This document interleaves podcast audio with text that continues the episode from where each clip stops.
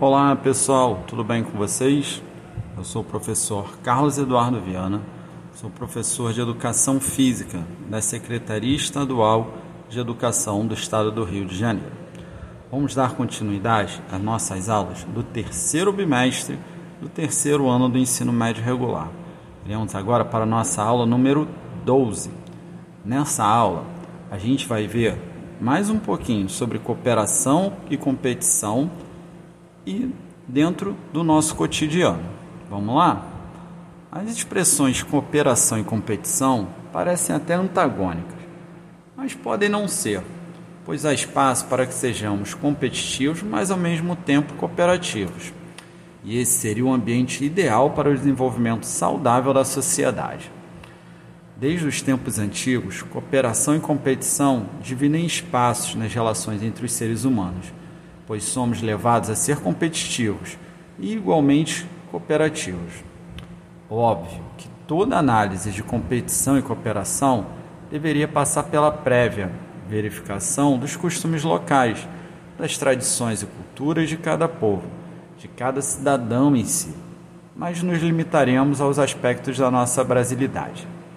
A cooperação deveria prevalecer sobre a competição, principalmente porque cooperar tem um legado muito mais benéfico do que competir. Quando não usamos a competição como algo saudável, com limites, sem obsessão de vencer a qualquer custo e a qualquer preço. Essa competição sem limite contribui bastante para as mazelas da sociedade moderna, para o aumento da violência, do desrespeito à vida, à honra, à dignidade, da banalização do ser humano e, obviamente, para o crescimento desenfreado da corrupção. Por que temos que vencer sempre? Porque temos que ser os melhores, os primeiros. Essa competição já nos é imposta desde a infância por quem mais nos ama, os nossos pais. Em contrapartida, a cooperação e o cooperativismo, a união para o bem comum, se efetivamente aplicados, podem levar a maior facilidade de obtenção da chamada paz social, da harmonização das relações hum, humanas pois aquilo que se faz em conjunto se faz melhor e se preserva mais. A competição é prejudicial quando há tentativa de trapacear, quando há um gasto excessivo de energia para ganhar ou ainda quando representa diminuição dos adversários.